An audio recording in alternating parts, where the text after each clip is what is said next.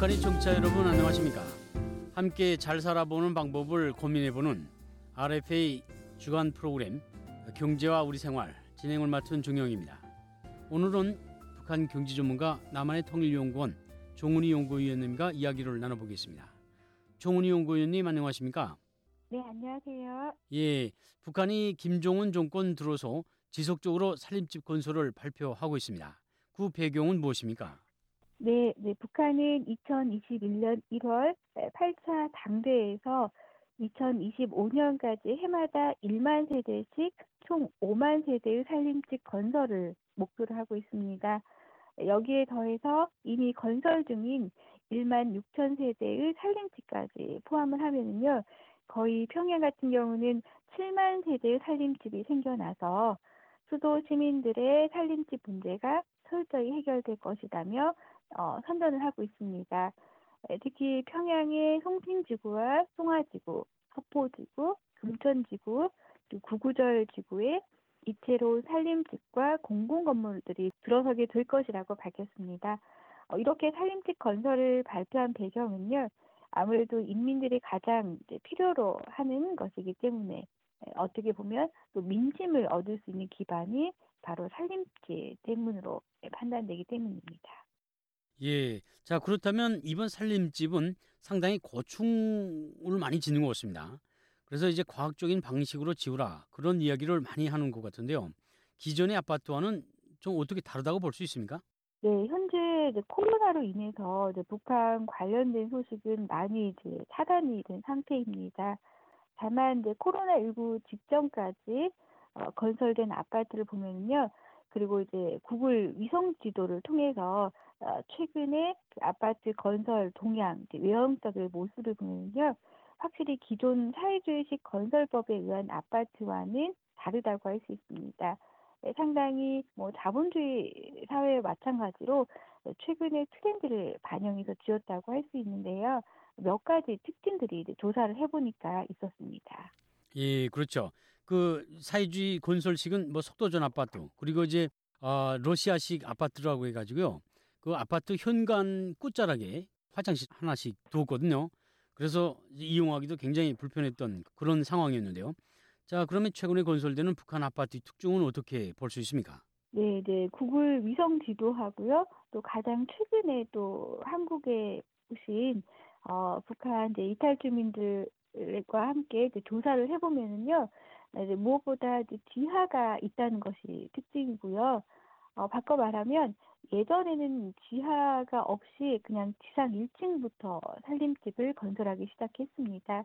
네, 또한 최근에는 어, 신우주 같은 경우는요, 또 고급 아파트라면 주차장이 구비되어 있다는 어, 특징이 있었습니다. 예. 물론 이제 주차장이 어디 있느냐도 관건인데 지하에 있느냐 혹은 지상에 있느냐에 따라서 좀 다르지만 예. 어쨌든 신우주와 같은 그런 대도시와 같은 경우는 아파트를 건설하는 데 있어서 어, 주차장이 생기고 있습니다. 그 마지막으로는 또 아파트의 건설 형태가 주상 복합이라는 것이죠. 예.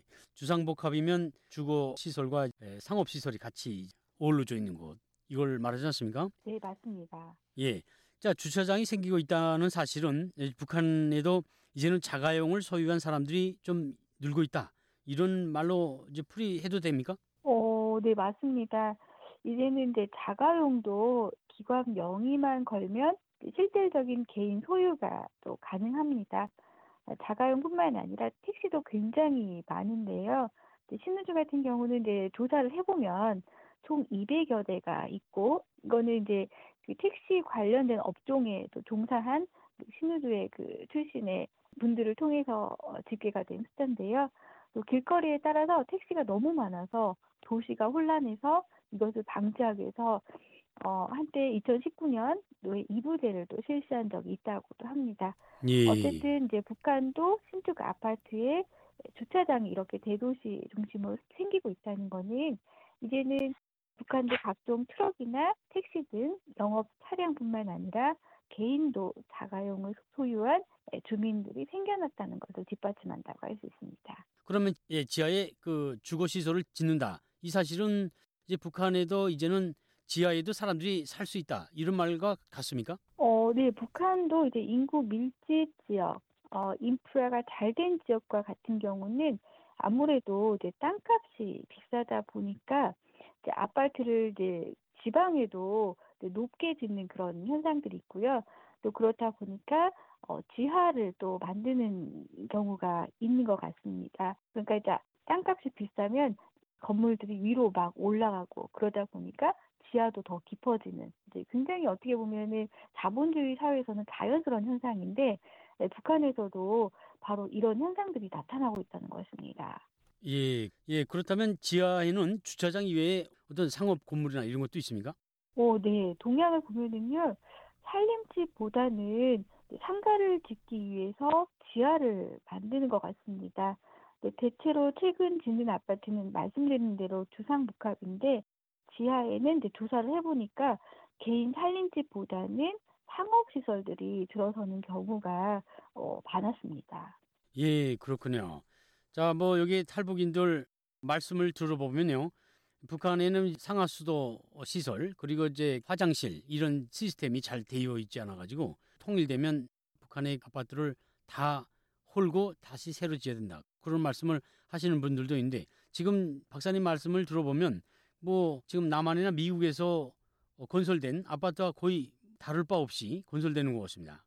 그러면 이제 상점이라면 어떤 업종들이 지금 들어서고 있습니까? 네, 식품점이나 식당이나 옷집은 말할 것도 없고요. 또 우리하고 유사하다고 할 수 있습니다. 어, 그런데 여기서 이제 우리가 이제 식품점이라고 한다면 단순히 상점 또 슈퍼마켓 정도를 떠올릴 수가 있는데 어, 우리처럼 북한도 냉장고나 냉동고를 이제 설치해 놓고 냉장식품, 냉동식품을 또 진열 판매하기도 하고요. 또 각종 반찬들을 만들어서 아주 조금 조금 이제 소포장을 해서 깔끔하게 예, 판매를 하기도 합니다. 어, 바꿔 말하면 북한의 식생활도 상당히 많이 달라졌다는 걸 알 수 있는 또 대목입니다. 예. 자, 이제 주상복합이라면 상점 주인들이 있을 것 같은데요. 이 상점의 주인들은 대체로 국가 산하입니까? 아니면 개인들이 하는 겁니까?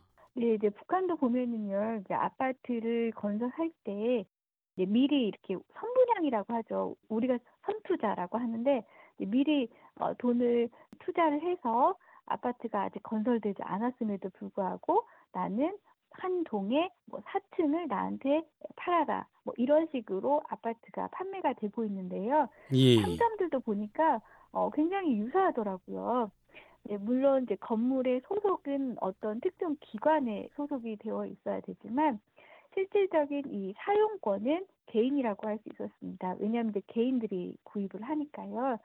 어, 예를 들면 그래서 신우주의 번화가에 새롭게 아파트가 이제 많이 들어서고 있는데 보니까 이제 구글 위성조에서 보니까 딱 봐도 주상복합 형태라는 거를 알 수 있는 그런 건물들이 몇 개가 있었습니다. 그래서 이제 조사를 해보니까 여기 상가는 한 칸에 약 미화 3천 불에 팔리고 있었습니다.